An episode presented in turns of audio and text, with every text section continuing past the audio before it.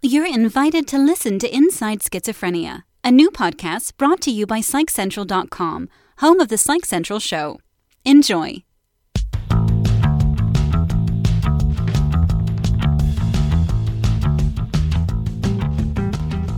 Welcome to Inside Schizophrenia, a look into better understanding and living well with schizophrenia.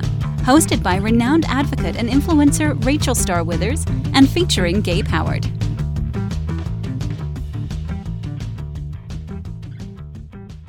Listeners, could a change in your schizophrenia treatment plan make a difference? There are options out there you might not know about.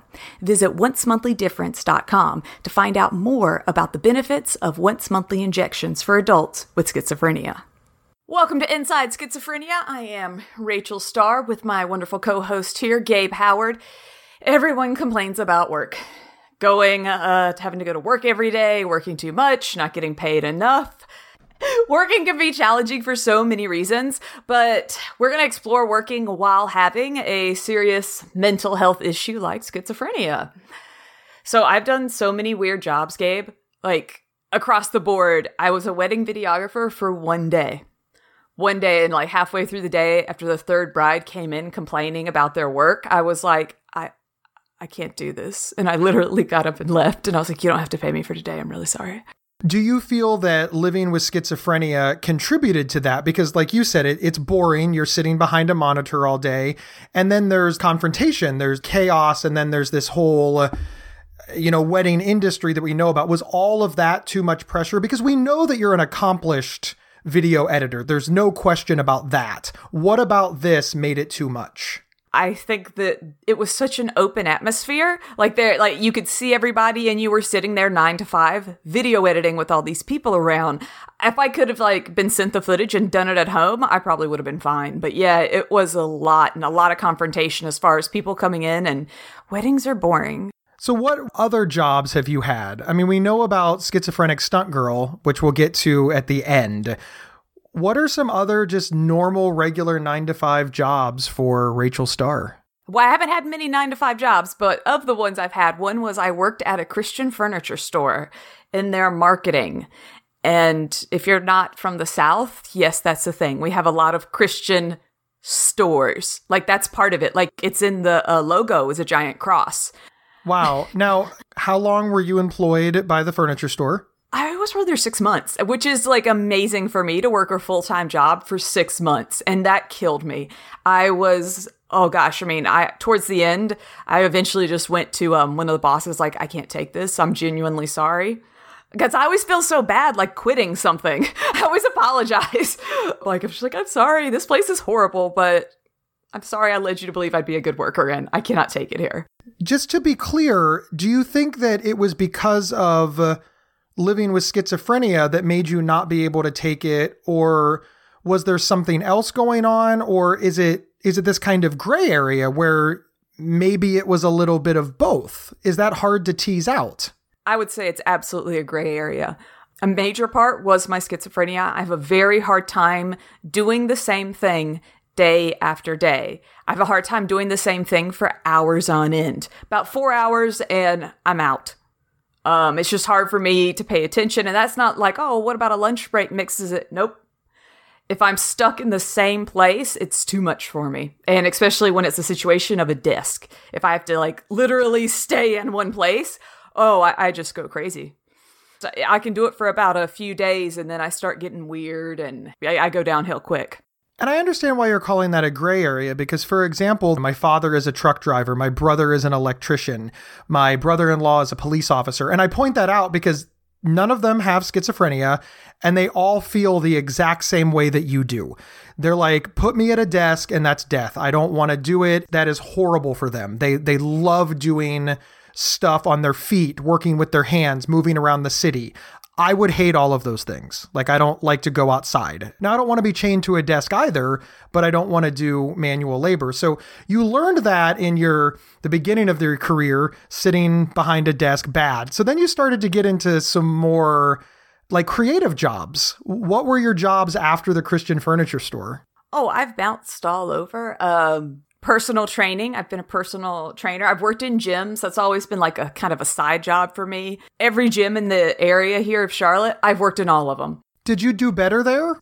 So I'm totally fine if it's a part time job where I go, let's say, three times a week there. Totally fine. I'm good with it. But if I have to go like day after day, I, I can't take it.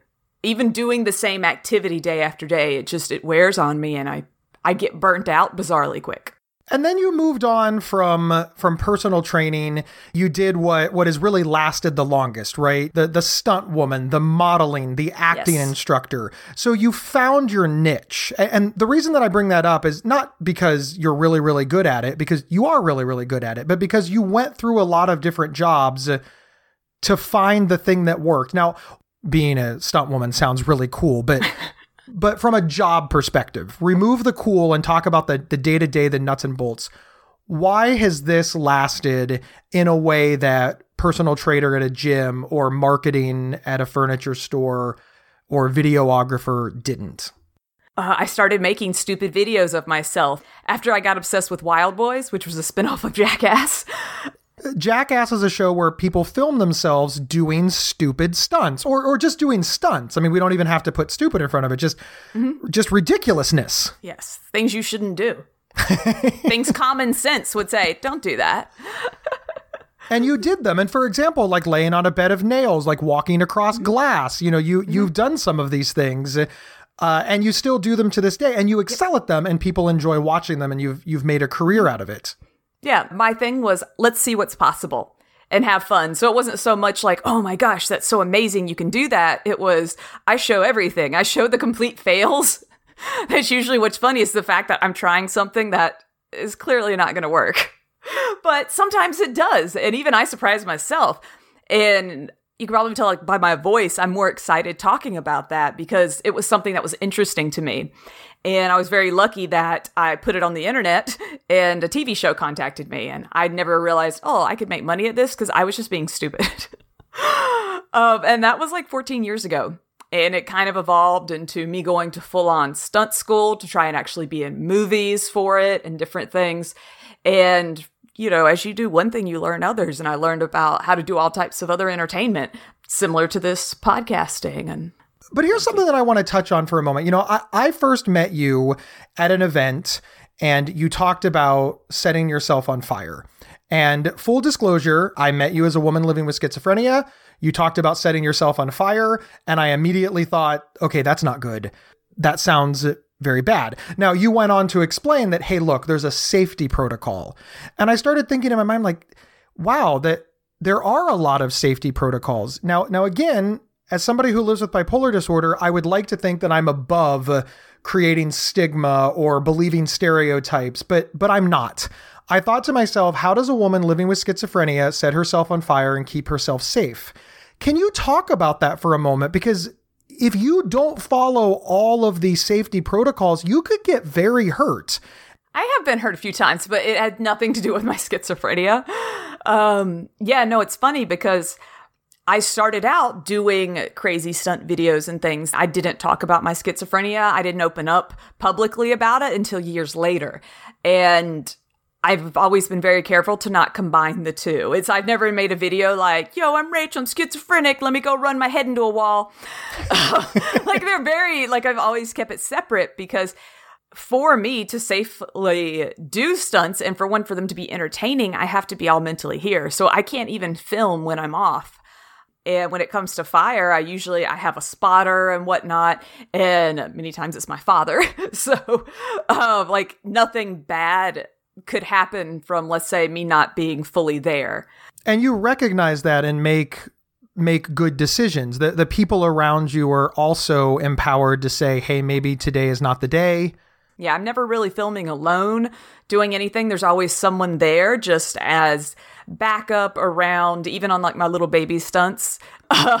so yeah, the bigger the stunt, the more people I actually have that have to help me with it. I bring this up because a reasonable person hearing that somebody's job was stunt person would think, okay, well, they have help. They have safety nets in place. They sometimes literally safety nets, but like you said, they're not just running around with a camera doing these dangerous things all by themselves. But in your situation, also living with schizophrenia, you've also built up a safety net around not being off to make sure that you are mentally able to complete the stunt and relying on the people around you and yourself to know what that is.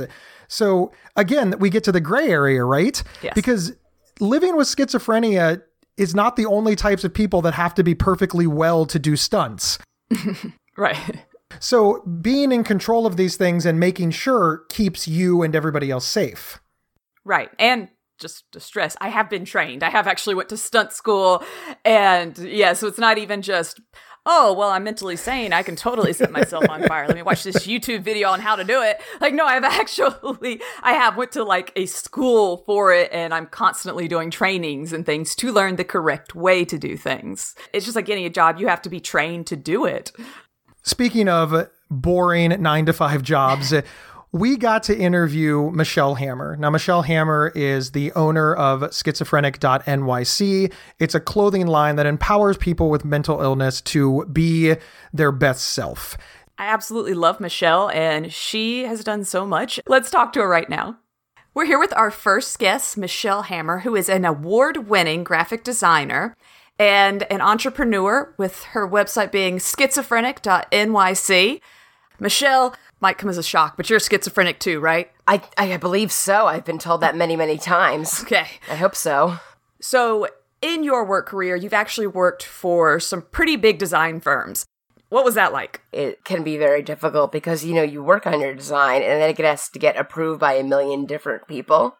And it's just annoying and it's frustrating. So I like to just not do that anymore. What have you found to be the biggest challenges working for other businesses? The biggest challenge is just dealing with the hierarchy of other people telling me what to do all the time, especially when you're schizophrenic and you're trying really hard to pay attention on what you're doing, and then people just keep giving you direction, and it's just really confusing. Just cognitive skills aren't that great sometimes, you know, when you're schizophrenic and you just try to understand as much as you can and you try your best, but sometimes it's just really hard working for other people. Um, as far as with the schizophrenia, were you ever just kind of like unable to revise something? It's not that I was unable to revise things, it was just frustrating a lot of times when you're just hearing voices in your head or you're just talking to delusions or hallucinations. It's just are really big distraction sometimes. You don't really understand what people are really saying to you or you're not understanding the direction or the rules or there's so many things on your plate it's hard to you know really understand like this do this here do this here do this here do this here and just kind of try to problem solve your way through every single thing you have to do. It can be very very challenging. So you get, went from having what i would assume is some pretty coveted jobs for artists working for these firms to putting that aside and working for yourself. Yes. What was the biggest challenge in doing that switch? Because that's hard for anybody, but especially when you have like a mental disorder going on. Yeah, so eventually I just I couldn't work for anybody else anymore. I it just wasn't working out. I couldn't do it. I can't work. I can't get in at 9 a.m. anymore. It it was too much. I decided I'm gonna work for myself and that was interesting. I just kind of just went right into it and started just starting Schizophrenic NYC, my mental health clothing line, just made some shirts and went to a pop up shop at the Long Island City Flea and was like, hey, buy my shirts. How long ago did you start schizophrenic.nyc? This is my fourth year, started in May 2015 when you first decided to do this, did your family and friends like were they supportive or they were like, "Oh, Michelle, no." Oh, oh my goodness. It's actually like my my mother contacted my doctor and was like, "What is she doing? Like what is she she spent a lot of money on these t-shirts. What is she doing?" And even my doctor was like, "Are you sure you want to do this? Are you sure you want to tell everyone you have schizophrenia? Do you really want to do this? Is this something you really want to do?" And I was like, "Yeah, I want to do it. Yeah. Yeah, I really want to do it." And everyone around me was like, uh, "Are are are you sure?" And I was like, "Yes, I want to do this." Just to clarify, the issue wasn't whether or not they felt you could start a business. The issue was whether or not you should boldly and loudly proclaim that you're a person living with schizophrenia. Yeah. So they had full faith in your ability to start and run a business even with your mental disorder. They just questioned the type of business. Yes. From this, you know, you've branched off. I have some of your artwork where you can buy some of Michelle's artwork and different things, but also the t shirts. Uh, the different inspirations kind of that you put out the don't be paranoid you look great i love that where do you see the future of schizophrenic nyc going Oh my goodness, the future of schizophrenic NYC. Who knows? We'll see. We'll see where it's happening. I've been working with a lot of advocacy, everything that's going on right now with the, the gun violence and blaming the mentally ill. I had a protest in Union Square in New York City, and we're just trying to just keep going, keep fighting the man, and keep getting bigger and bigger and bigger. I have a new shirt that we came up with that says, I'm mentally ill and I don't kill. And We've gotten a ton of pre orders on it and can't wait till they're ready for everyone to wear and everyone to just wear a big sign that says that on their shirt to start more conversations and to just start a whole movement of please stop blaming us, please. I, I, love how you frame that. And it's also important to point out that you've really evolved past your stated goal of just being a graphic designer and selling shirts. You've branded yourself as a personality. Yes you're your own public relations firm and you really do a lot of work in a very high level. Your advice to other people in our situation with a mental health disorder, because I think you have the fear of one starting a business, but then the fear of what do I do if I can't handle it? Sometimes I have like little mental attacks where I'm like, oh my God, I don't know if I can handle this. What is your biggest advice to people like us? Just go for it. Just try it. You can't do anything and you don't know if it's going to work or if it's not going to work if you don't try. Just just try. I get messages all the time on my Instagram like, "How can I start a business like you? How can I start something like this?" And my answer always is hustle, hustle, hustle. Just hustle. I used to have a pop up shop where I would start it at 10 a.m. and then I would leave at 10 p.m. 12 hours. Just hustle. Talk to as many people as I could talk to just sell for as long as I can. I was out there forever, just trying my hardest, meeting as many people, talking to as many people, and I have great stories. I, I would meet people and I would tell them that I had schizophrenia, and everyone that I would meet, they would either say they had a mental illness, a friend of theirs does, a family member of theirs does, or they work in the mental health field. So it would always baffle me why there was so much stigma around mental illness, especially in New York City, where one in five individuals has a mental illness, but nobody talks about it because of all the stigma. So really just trying to, you know, change the conversation. Just change the conversation. Is it fair to say that running a business is the same for somebody with schizophrenia as somebody without schizophrenia? There, there's no magical difference in rules. I mean, business is business. Business is business, but people are going to judge you differently if you're running a business with schizophrenia or not. They're going to say it's 10 times harder for you. Is it 10 times harder for you? Well, I wouldn't know because I've never run a business not being schizophrenic. Excellent point. Thank you, Michelle. Yeah. Michelle, do you have anything you want to promote specifically coming up? Um, I don't have anything specifically coming up, but you can totally buy my stuff at schizophrenic.nyc and love everything t shirts, pillboxes, artwork, leggings, and you know, I got tons of anything you desire. Michelle designed the book cover for Mental Illness as an Asshole as well. I mean, you do a lot of design work outside of your own yes. advocacy work and your own brand as well. I mean, you're you're quite prolific. Do you have a website for your graphic design work? Yes, it's hammertimedesign.com. I highly recommend. Yes. That was great. I always love getting to talk to Michelle. And it's interesting how like you both worked really really hard to get to where you were. You both understood that you needed accommodations and coping mechanisms. And you both, as we heard before the interview and then in Michelle's interview, you both had a lot of jobs that you just had to quit, or in Michelle's case, get fired from before you realized what you could do versus what you couldn't do. And then finally, you're both so successful because you didn't dwell on what you couldn't do. You figured out what you could do and excelled at it. And I love in Michelle's interview where she actually says that the main secret to her doing this is hustling. You know, is is if this is what you want to do, fight for it. And that's not, you know, great advice for someone with a mental health disorder. It's great advice for anyone who wants to do something. Starting any sort of business is insanely hard and to keep it alive for multiple years is amazing for anybody.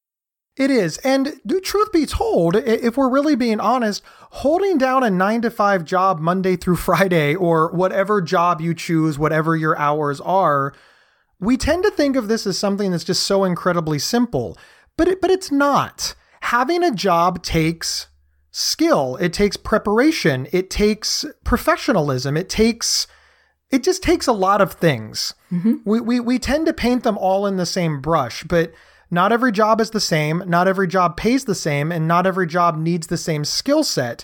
So to just just throw out the statement, "Oh, anybody can get a job." Well, a job doing what? Mm-hmm. And then of course the opportunities, just like the city versus the country thing. There may be a lot less opportunities, especially if you're having issues traveling and you live out in the country. You have a lot less jobs that you could even apply for. One of my biggest things is I've had some horrible jobs, but I loved the people I worked with. And it was like a joy to go to work because of the people. And same things, I've had some jobs that some people might consider, oh God, you must have loved doing that. And I'm like, no, because I hated my boss. I hated who I had to work. Like they made it intolerable. And there's so many factors that do go into it that I think whenever you have a mental disorder, you're dealing with that plus medication. Uh, side effects constantly changing, plus your symptoms constantly changing, and then, of course, your own family life. We've discussed on the show before that having a very supportive family is helpful in all areas. Is having a supportive family helpful to being employable, to working? Yes, especially whenever you're talking about starting something new or going back to work after, you know, let's say some sort of breakdown, having to take like a break from it. You might have to lean on your family for a lot of different help. Financial help has been my biggest one, where I became very sick and I had to quit jobs and I had no money coming in for a very long time. And if I hadn't had the support of my family, I, yeah, I would have been homeless. I would have been out of luck. For me, I was very fortunate. I never needed financial help from my family.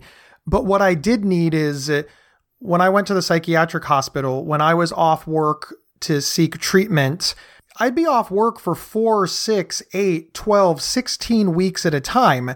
And then one day, after not having worked for that long, it would be time to go back to work. So here I am you know, bipolar disorder and an anxiety disorder and just getting over whatever kept me off work for that long. Now it's that Monday morning, and here I am wide eyed and terrified to go to work. And every single time a family member or a friend drove me to work. They helped me wake up in the morning. They put me in the car. They drove me there. They walked with me into the lobby or, you know, depending on the job, as, as close as they could get. And then they would pick me up from work. They would agree to have lunch with me. And sometimes this would go, you know, multiple friends and multiple family. Somebody dropped me off, somebody would pick me up. But that was so incredibly helpful because I knew that support was so close. And I didn't need them for anything, but I didn't care. That made a world of difference in me returning to work. How do you feel about that? Like, how can family members be more supportive in the helping us get over our fear? Just talking. And I don't mean, you know, pushing so much someone to get a job, but just talking, you know. Uh, my parents are great about asking me, Hey, what did you do? Or you have any stories? What's been going on? Do you have any interesting um, people you've met or interesting projects? What are you up to? And just kind of like getting me to talk about work, I've noticed just kind of helps me become more confident.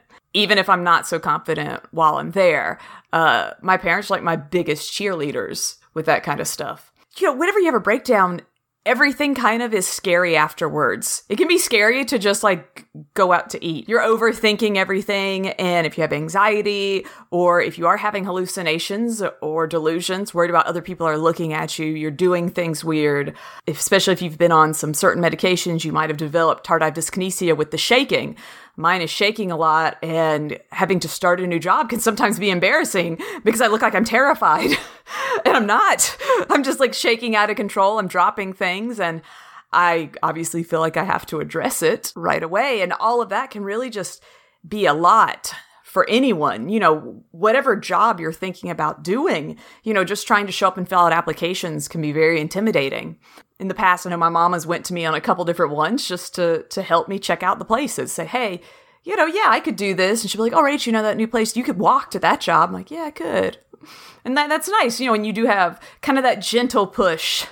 but that gentle push is is it's very valuable because on one hand, it's saying, hey, you should do this because it will benefit you. But on the other hand, it's also saying, I believe that you can do it. And now a word from our sponsor. It can sometimes feel like another schizophrenia episode is just around the corner. In fact, a study found that patients had an average of nine episodes in less than six years. However, there's a treatment plan option that can help delay another episode a once monthly injection for adults with schizophrenia. If delaying another episode sounds like it could make a difference for you or your loved one, learn more about treating schizophrenia with once monthly injections at oncemonthly.difference.com. That's oncemonthly.difference.com. And we're back talking about working with schizophrenia. How do you feel about volunteerism as a path to employment? I think that you know a lot of people get nervous when it goes when it comes to going back to work and maybe you flat out can't or you're like Rachel I can't even do a part-time job. Volunteer work is great. Anything that gets you out and moving. I've pretty much always been involved in some sort of volunteer work. Um, right now, it's super fun. I dress up as Spider Man for the local children's homes, and I love children, so I don't want them, but I, I like their happiness. So I love like doing any kind of volunteer work with that, collecting books. And if you're out there and like you love animals, oh my goodness, all of the shelters, I know the ones by me have these programs where you can volunteer to come and walk the dogs. It makes you feel so good to actually be helping out. Yeah. And then, of course, if you ha- have something you want to work towards, consider internships and apprenticeships. You know, sometimes you could flat out ask people, hey, can I shadow you on the job? And that's a really great way to kind of put your foot back in the working pool and to kind of just, even though you're not getting paid for it, kind of get to contribute and do some cool things. Some of my like really neat jobs I've done have all been like interning or shadowing different entertainment people where I straight up just emailed or called them, got their contact info and was like, "Hey, I saw you were shooting a movie. I was wondering could I come out and shadow you for a few days?" And you'd be surprised how many people actually respond back like, "Oh yeah, sure, come on down." It's 2019 now. Mm-hmm. And obviously we've discussed the benefits of volunteering, but you know, sometimes it's just it's nice to make a buck and hey, the internet provides. Yes, one of the most amazing things to me is how easy it is to get like your own job where you're like your own boss through these apps. I have a friend who actually does really well, but pet sitting, that's all she does. And she uses an app to do it. Yeah. And of course, we're all familiar with ride mm-hmm. shares, mm-hmm. yep. the, probably the most popular hustle, side hustle. Mm-hmm and I love the the new ones where you're paid to go pick up someone's food and take it to them. One of my friends who has severe autism, if you were to meet him, you'd be like, okay, yeah, something's off, but he can totally drive fine, and he does that for a few hours every day. You know, when he's feeling good enough to do it, and his parents pretty much kind of keep tabs to make sure he's okay, but that that's his job and it's something he can do completely on his own. And if he has to take a day off because of issues, okay, he just doesn't do it. He doesn't log on. And that's just so cool that we have this ability to to kind of pick up all these like little baby jobs. Now let's talk about accommodations because accommodations work in, in all kinds of ways. There's there's reasonable accommodations, there's unreasonable accommodations, there's uh, legally required accommodations, and all of this starts with you self advocating because your employer is not going to walk up to you and say, Hey, I think you might need XYZ accommodation. You don't sometimes know what you can and can't ask for. I was in college and there's like a whole part of the college devoted to that. And I'd never known that until I was in like my third year of college and having major issues with brain damage. And I was like, Oh, I can come here and you can help me. um, and that's when I learned about it. Oh, wait, I can do the same thing on jobs. Um, and from there, I've been able to either work with my boss or HR on certain things. One of my um, biggest is that I can't deal with money. Anything with numbers, I get very confused. Let's say you give me 20 pennies and tell me to count them, I might come up with a different number each time. I can't explain why. if I'm just doing even just basic simple math, I start getting confused. So I've had to be very open. Now, keep in mind, I'm not applying for jobs at banks. Right, because you're aware of this. Right, yeah. So I'm not being ridiculous when I'm like, you know, oh, I got this job at the bank. By the way, I can't do anything here. I'm just going to sit here. Because that would be an unreasonable accommodation. right, yeah. They'd be like, why did you even waste our time? I am very open about it so that when I do apply for a job, if I find out there's going to be a situation. Like I know right up in the interview, I usually will say something. And then let's say after I get hired, they change it. And that usually is what happens is as you work for some place for multiple years, they'll change your position. So suddenly they had me at the cash register and I had to go and be like, I'm really sorry if you remembered when I was hired three years ago. um, and they were like, oh, wow, Rachel, we totally forgot. And, you know, yeah, you can't expect employers to always remember little things about you. So I brought it up and they immediately just kind of adjusted the schedule so that I never worked the cash register alone. I always had someone there. Rachel, it sounds like a lot of your your jobs and a lot of your career have been for smaller businesses, you know, 25 employees or less. If you work for a large company, what should you do? All large companies should have an HR, human resources. Go to them and talk, and it's really good. And you're going to feel more confident even in just talking if you have like doctor's note or something like that kind of to back up what you're saying. If you you don't ever want to just go to talk to HR or a boss or whoever you might have to and just be like, oh, by the way, I have this, this, this, and this you usually don't have to even disclose your diagnosis, but it's good if you have something that's, hey, this person has trouble with certain things. One of my doctors actually wrote down um, options. Uh, Rachel struggles with, uh, at the time, I was having really bad memory issues, and a, he'd written down three different accommodations that maybe they could look into working with me over. So I actually had like these suggestions there, and I sat down, I talked with the boss kind of thing, and okay, here's what we'll do. We're going to try this for two weeks. And they were like, let's see how this goes especially when you are working for smaller businesses you know there there's different things that can happen. Um, i wish i could say all of the jobs i've worked they were incredible and worked with me and oh rachel that's fine and we're a very open workplace uh, but that hasn't happened. I've definitely had some bad run-ins uh, with jobs and whatnot and sometimes you are. All you can do though is speak up for yourself. You do have to advocate for yourself. Don't just keep getting miserable speak up, document everything. Emails, if they said, okay, hey, we'll do this, write it down. Even say, hey, can I get that in writing?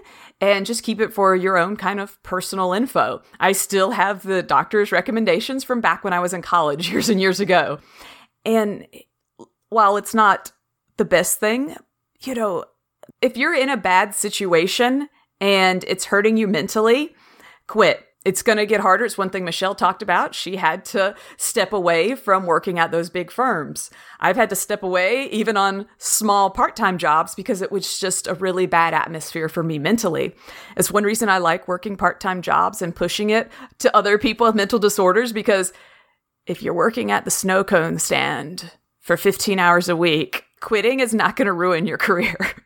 like yeah, I've blown through a lot of part-time jobs. It's not like I have to list them all on a um, application. Like, well, I worked three months here at the snow cone. I worked at the baseball stadium on and off for. like, if you are just trying to get your foot back in the water, like, and you're like, hey, this is not a good situation for me. Find another one. You might absolutely love working at the sub shack, okay? Because you might get to be like, oh, hey, I'm I got free subs and I'm having a good time. I like my employees and this is an easy job. And, you know, not everything has to be prestigious. You can just do things that make you feel good about yourself, and that's not bad. And that's also the path to getting to something that is, I'm going to say, more prestigious. Nobody starts at the top, right? You start at the level that you can start and you make incremental change and you keep building up. When somebody is interviewing for a job, and I don't care if it's at a large firm or if it's at a smaller place, do you tell them in the interview that you're a person living with schizophrenia or that you have a mental health condition? I personally do not mention anything until after I get the job, unless during the interview they flat out say something that I know is going to be an issue. So if they flat out say, "Oh, and you're going to have to be counting a lot of money, can you do that?" I'm not going to flat out lie and be like, "Yeah," and then like the next day after I get the job, "Oh, just kidding, I lied yesterday." So I am I've always been incredibly open about that if there is any like thing that just flat out I know I'm going to have a problem with. And to be clear, you're not required to do so. Disclosing a health condition is not something whether it's mental health, whether it's mental illness, whether it's physical disability, whether it's anything. They're not allowed to ask you about that, and you are not required to tell an employer. Correct. So you can choose to. That is absolutely your decision. But I don't want anybody listening to this to think, oh, well, you're keeping it from them. That's not okay. No, it's it's absolutely okay. But obviously, you can't get an accommodation unless you tell your boss or human resources. You know, Gabe, and if you work at a larger corporation or company, you don't even have to tell like your boss or supervisor. You go straight to HR and they deal with that. You also like don't have to tell people exactly what you have like, well, I have schizophrenia or I have schizoid personality. Like I many times will just kind of keep it vague as I have a brain disorder. And people usually like, oh, okay. Uh, very few people follow up asking questions about that my doctor's notes, they usually don't say anything specifically like, oh, she has schizophrenia. It'll say she has usually some sort of mental disorder. Like it'll be worded that way, but nothing specific. That's another thing too, is you, you can be vague with people. Um, if your coworker flat out asks you something, you don't have to tell them. Especially a coworker. Yeah. You, you don't have to tell your coworker anything. I can understand people thinking that they might have to tell a supervisor that that's your boss, but yeah, you're not required to disclose anything to a coworker, and you're not required to disclose health conditions to a supervisor. And the only way that you would need to disclose health conditions to human resources is if you're asking for that accommodation. Otherwise, it's your business. Yeah. And I will say this I know that times when I've had to take off and then come back, yeah, sometimes coworkers can just flat out ask you things they shouldn't. like people can be kind of rude. And usually I'll just say, oh, wow, yeah, I've been sick. And I'm like, oh, okay. Like I just say sick. I don't. Well, I had a mental breakdown and I was wanting to kill myself and I was sincerely depressed. Like I just said, oh, I was really, really sick.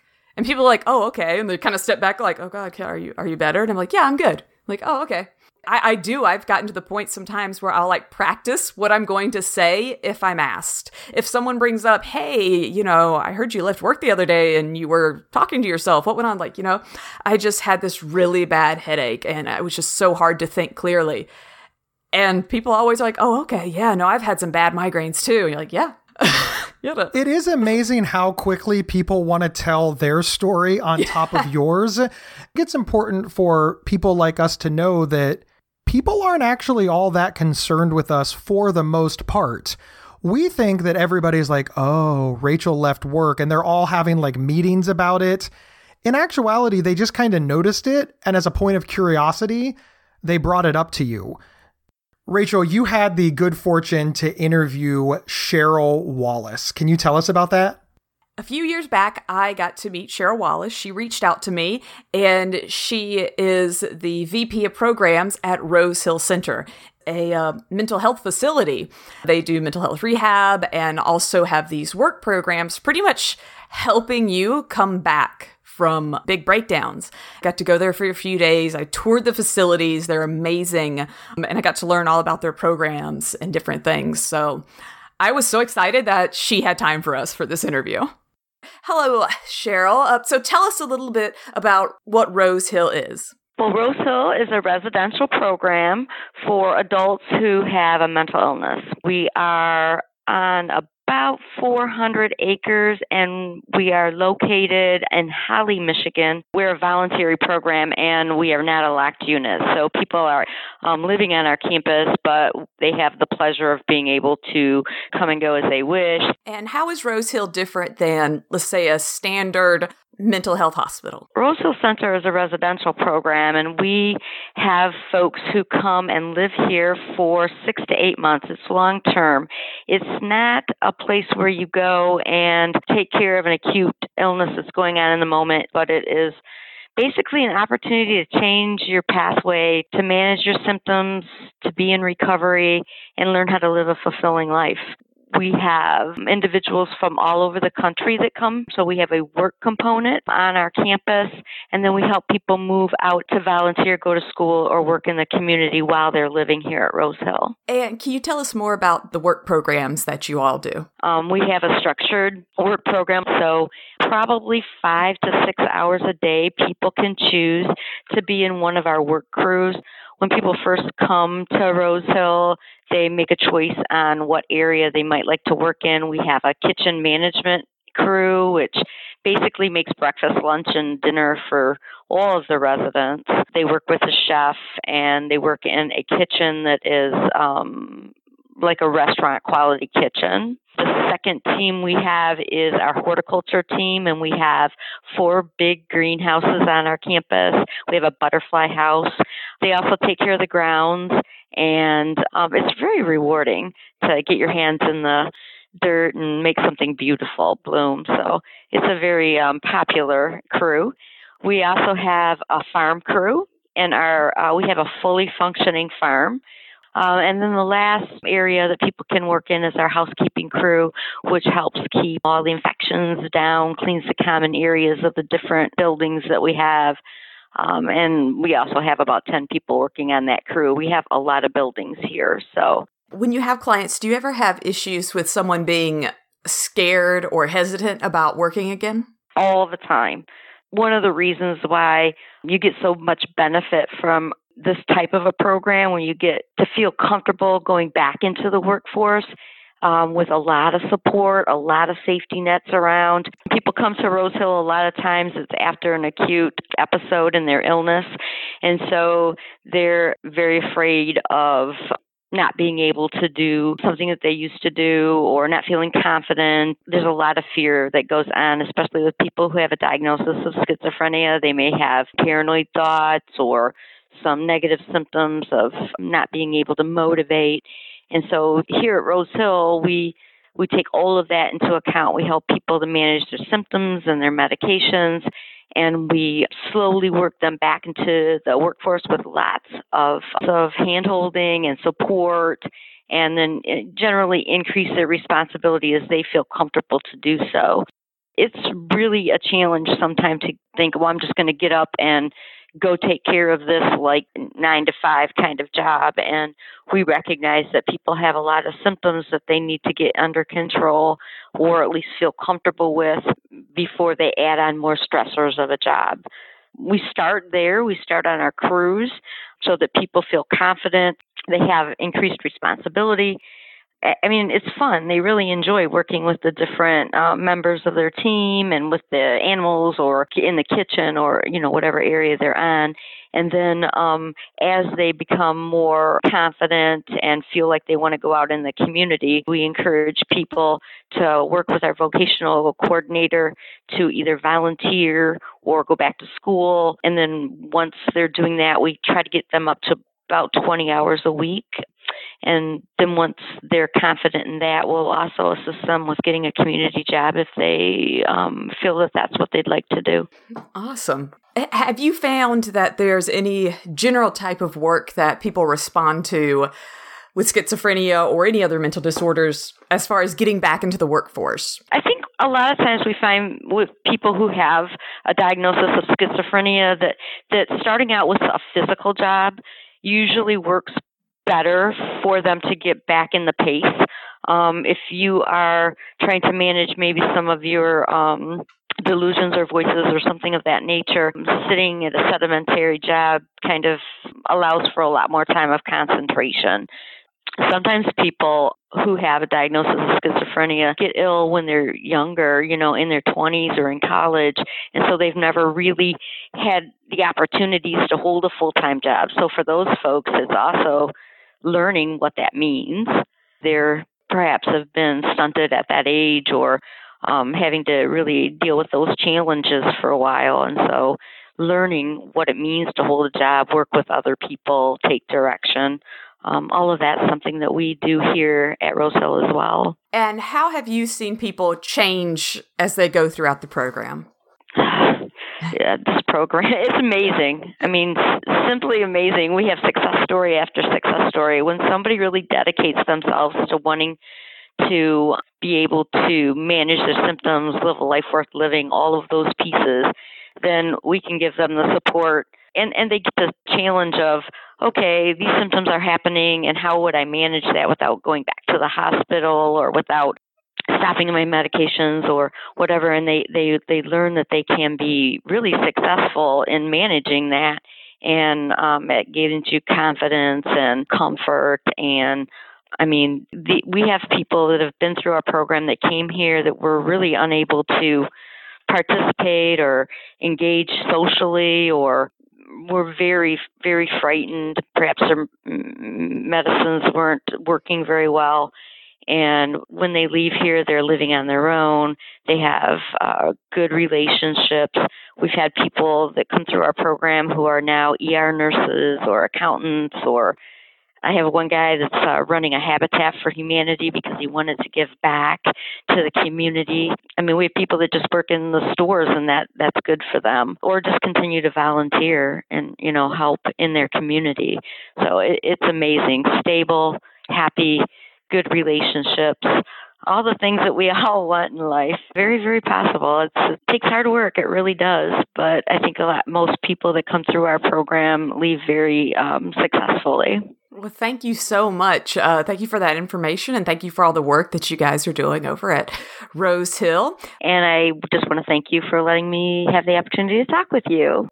I love how she brought up the different types of work programs they have. I feel that I would want to be with the animals. And if I wasn't able to work with the animals, I would do the cleaning crew because I love sometimes just like a good menial task where I can like just blast music and just being left in my own world. I feel like those would be the two I, I gravitated towards. I wish that there were programs like this all over the country, right? I mean, I think that they provide a lot of experience, balance, value. I think that they get people out of their own heads, out of their own homes, out of their own situations, and position them to do better. I sincerely hope that if anybody listening to this has one of these in their area, absolutely take full advantage of it. And if you're ever in a position to advocate for a program like this, please do so because getting back to work has made all of the difference in my life. And, you know, Rachel, you and I talk to you know hundreds of people in our job and they all describe that working gives them a sense of purpose and value not because they have mental illness, not because they have schizophrenia, not because they're living with a disorder, but because every single human on the planet immediately introduces themselves as this is my job. Very true. I'm 34 years old, and it definitely comes up, you know, I'll see someone from high school. I'll run into someone that, you know, is a family friend. Well, what's Rachel up to now? What are you doing? And sometimes, you know, I, I, feel bad that I don't have a better answer. Like, well, you know, I'm really successful working at such and such. Or, oh, well, I'm married with two kids. Like, I don't have that. It's, well, I work in entertainment and I live with my parents in the basement below. That's why I'm here as you guys stopped by. Um, you know, and I feel really bad. I hate having to tell people, like, oh, where do you live? And I'm like, why does it matter? Why are you asking? because I, I, like, um, but I put myself down, and I think people in general, we always put ourselves down, and we don't have to. You know, it's okay to be like, yeah, well, right now I'm just working a part time job doing such and such. I'm focusing on myself. I'm focusing on bettering myself. But it sounds like some of this is the judgment that you put on yourself. Like you said, they're not actually asking that. That's just what you heard. Correct. Mm-hmm. And one thing I like that Cheryl said was, and I'd never thought about it until right in that interview, was that a lot of us, we didn't go the normal route.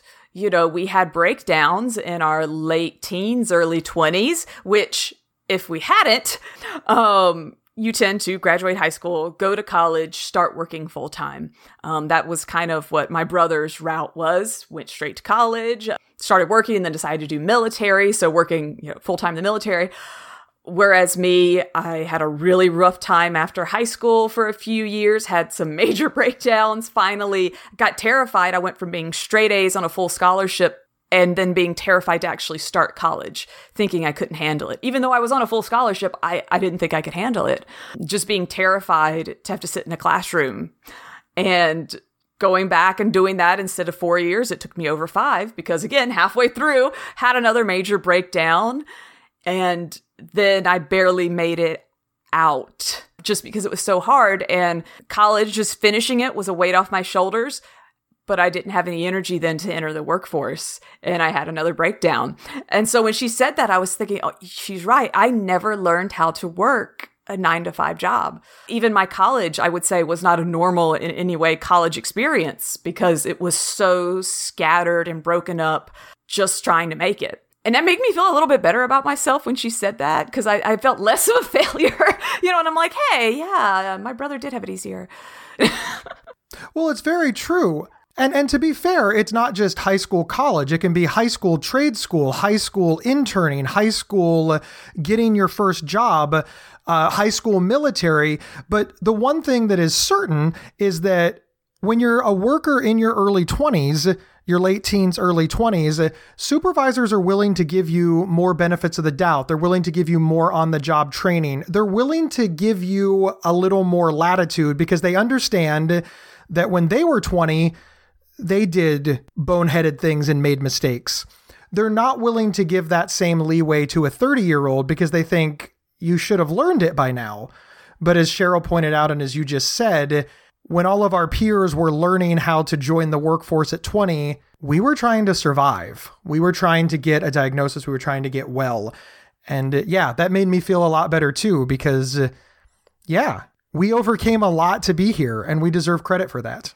Yeah, sometimes like we forget how awesome like we are, what it takes to come through things. Um, when I think back, you know, there were days that I lost the ability pretty much. I remember standing there um, having to get ready for work and I couldn't remember how a zipper worked. And it was like 30 minutes and it was just like that piece of the puzzle was missing. And I'm just trying to like figure out how a zipper worked. I'd already graduated college. I was summa cum laude, you know, and then I'm standing there a few weeks later not knowing how to zip up my jacket. And yeah, like when you think like, wow, some of us have really come through a lot where you had to relearn how to socialize with people. You had to relearn how to be able to wake up every day, take a shower, and eat breakfast. And if you're out there listening and you don't have a mental disorder, you know, maybe you're a caretaker, sometimes it can be frustrating to be like, well, why won't this person just take care of themselves? Why won't they just get up and, you know, do this thing? You know, sometimes it's it's next to impossible. Like taking a shower once a week sometimes is a major feat because it's like a giant dark cloud is in your brain and everything's harder. And to look back and think how bad sometimes things were. And somehow I still managed to hold down a job that was even 20 hours a week. I'm like, how did I do that? but you did it we have to remember to give ourselves credit for that because we tend to focus on the things that we lost, the times that we lost, the opportunity that we lost, the fact that it's harder for us to get a job. We're we're super ready to focus on that, but the fact that we have survived in an area that other people didn't even have to compete. Yeah. We we need to give ourselves credit for that too. I want you to know right now that whatever you're doing, it's totally fine. Don't put yourself down. If you can only volunteer one day a week at the church, you know, in your neighborhood, then that's something. That's you getting out. Even if it's, well, Rachel, I didn't get out this week. All I did was I set up an account on an app to maybe start walking dogs. Hey, that's something. Any little step. You know, we're not all on the same race. And you can't look around and compare yourself to other people who they didn't have a mental breakdown. They didn't have to repeatedly start over. We like to compare ourselves like to someone else who's also our age that maybe graduated from high school at the same time as we did, you know, and be like, man, they got like a wife and kids and they have like this full time job and this $300,000 house and I'm the opposite in every way possible. But you had to start over like five times you know, and they didn't. They never had to. So you have to see like where you're at is sometimes so much more impressive than where someone else is because of what you had to do to get there. Thank you so much for listening. We'll be back next month, but please like, share, subscribe. If you have friends out there who you think would love to hear this podcast, need to hear this podcast, please send it over to them. All right. Thank you so much for listening. Inside Schizophrenia is presented by PsychCentral.com, America's largest and longest operating independent mental health website. Your host, Rachel Star Withers, can be found online at rachelstarlive.com. Co host Gabe Howard can be found online at gabehoward.com. For questions or to provide feedback, please email talkback at psychcentral.com. The official website for Inside Schizophrenia is psychcentral.com slash is. Thank you for listening, and please share widely.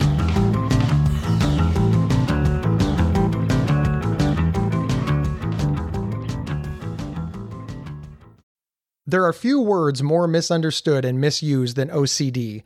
Imagine having unwanted thoughts stuck in your head all day, no matter how hard you try to make them go away, and then having to pretend that everything is okay despite having to feel crippled inside. That's OCD. 1 in 40 people suffer from it globally, but there's hope. If you have OCD and need help, you can get better with specialized treatment.